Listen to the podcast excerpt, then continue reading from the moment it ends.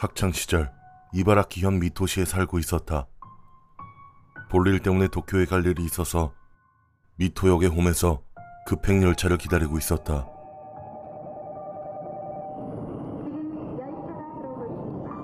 안내방송이 울려 퍼졌고 나는 별 생각 없이 열차가 들어오는 쪽을 바라보고 있었다. 대기 안내방송이 나오면 열차가 이미 보일 무렵일 텐데 열차는 보이지 않았다. 어라? 하고 당황해하고 있는데 선로 두 개 사이 거의 중앙의 낮은 부근에서 뭔가 둥근 게 날아오고 있었다. 저게 뭘까 싶어서 바라보고 있자 그것은 점점 다가왔다. 사람의 머리였다. 상당히 빠른 속도로 지나쳐갔지만 그것은 확실히 머리였다. 한쪽 눈이 튀어나와 있는 것까지 정확히 보였다. 떡하니 입을 벌린 채 그 머리는 그대로 도쿄를 향해 달려갔다. 아니, 날아갔다고 해야 하나?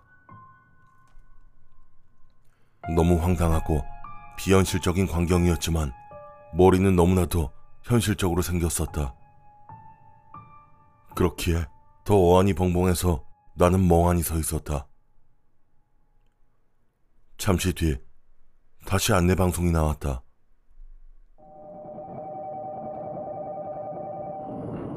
현재 카츠타와 미토 사이 구간에서 인명사고가 발생했습니다. 열차 운행이 지연되는 점 양해 바랍니다.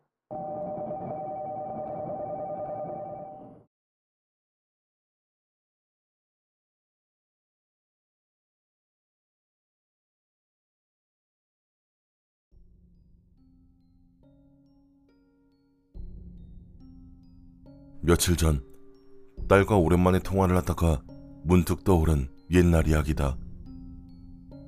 아직 딸이 유치원생일 때 아내가 음성 키보드를 사주었다.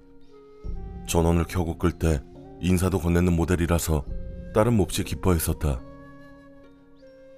일을 마치고 지쳐 돌아온 내 앞으로 들고 와서 일부러 같이 놀기도 할 정도였다. 하지만 아이들의 흥미는 금세 다른 곳으로 옮겨가기 마련이다.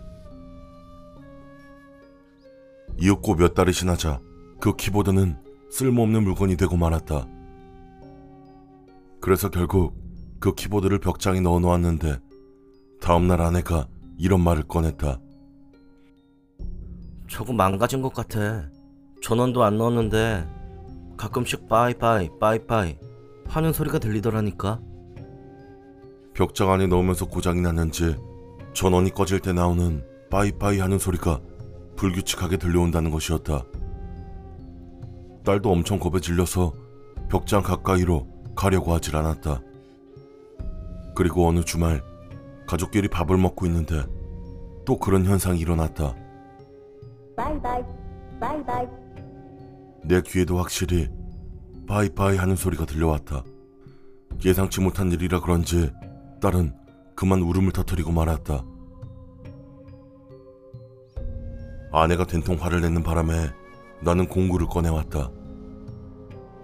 벽장에서 키보드를 꺼내 스피커를 망치로 때려 부숴 기능 자체를 파괴해버렸다. 그 후 타지 않는 쓰레기 봉투에 넣어 내 방 구석에 두었다가 쓰레기 버리는 날에 내다버렸다. 산산조각을 낸 뒤 이제 안심해도 괜찮아 라고 딸을 달래줘서 아버지로의 위엄은 지켰다. 하지만 내가 키보드를 산산조각 낸 건 다른 이유가 있었다. 드라이버로 배터리 커버를 열고 배터리를 뽑았는데 그 직후 바이바이 바이바이 하는 소리가 들려왔던 것이다. 지금 와서 생각하면 환청이었을지도 모르지만 딸이 다 큰 지금도 차마 이야기할 수 없는 비밀이었다. 내가 공포에 휩싸여 필사적으로 키보드를 때려 부쉈다는 사실은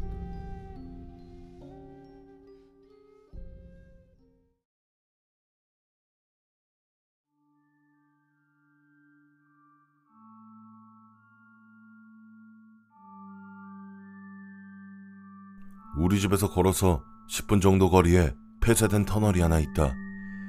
과거 철도용으로 사용하던 터널인데 지역에서는 조금 유명한 심령 스팟이다. 건설 당시 사고로 많은 사람이 죽었고 개통 후에도 터널 내에서 여러 차례 인명사고가 있었다고 한다. 그런 사고가 계속 거듭되다가 끝내는 터널의 사용이 중지된 것이다. 그 터널에서 우리 할아버지와 아버지가 경험한 이야기다. 아버지가 어릴 적 그 터널은 이미 사용이 중지되었지만 봉쇄까지는 되지 않아서 누구나 자유롭게 드나들 수 있는 상태였다고 한다. 터널 옆에 위령탑을 세웠음에도 사고가 잇따라 사용 중지까지 갔다 보니 그 무렵에도 이미 터널은 지역에서 유명한 심령 스파 취급이었다고 한다. 초등학생이던 아버진 친구들과 함께 한 여름밤 그 터널로 담력 시험을 갔다고 한다. 해가 지고 모여서 손전등과 이것저것 도구를 챙겨 터널로 들어갔다. 꽤 깊숙이 들어갔는데도 아버지는 아무 낌새도 느끼지 못했다고 한다. 야, 빨리 도망가! 그런데 한 친구가 갑자기 도망치라고 외치기에 덩달아 놀라 터널 입구까지 도망쳐 나왔다. 터널에서 꽤 떨어진 곳까지 도망치고 나서야 친구는 터널 안에서 무슨 기운을 느꼈다고 한다.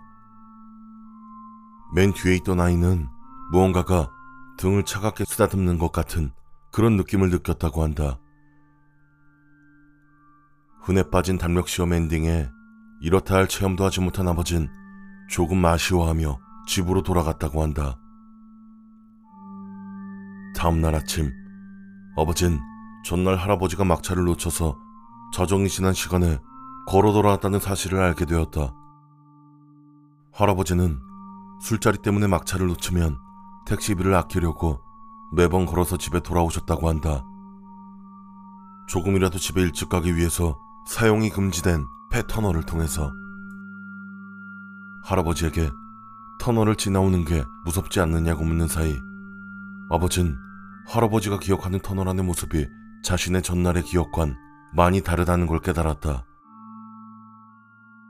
할아버지의 말론 언제나 그 터널을 지나가더라도 불이 환하게 켜져 있고 사람들이 안에서 공사를 하고 있기에 무섭지 않다는 것이었다. 지나가면서 수고하신다고 인사를 건네면 얼굴이 더러워진 작업자들이 웃으며 반갑게 맞아준다고 한다. 시간대의 차이는 있지만 아버지가 담력 시험을 갔을 땐 조명은커녕 아무것도 없었다. 더 이상 사용하지 않는 터널인데 할아버지가 지나갈 때마다 공사를 하고 있을 리는 없고 터널에서 공사를 하는데 외부 사람을 들여보낼 리가 없다며 아버진 귀신이라고 호들갑을 떨었지만 할아버진 그저 웃을 뿐이었다고 한다.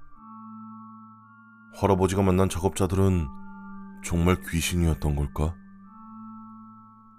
난 겁쟁이라 밤에 그 터널에 가까이 가본 적은 없지만 터널이 폐쇄되고 한참이 흐른 지금까지도 그 안에서 계속 공사를 하고 있는 이들이 있다고 생각하면 어쩐지 안쓰러운 마음이 들곤 한다.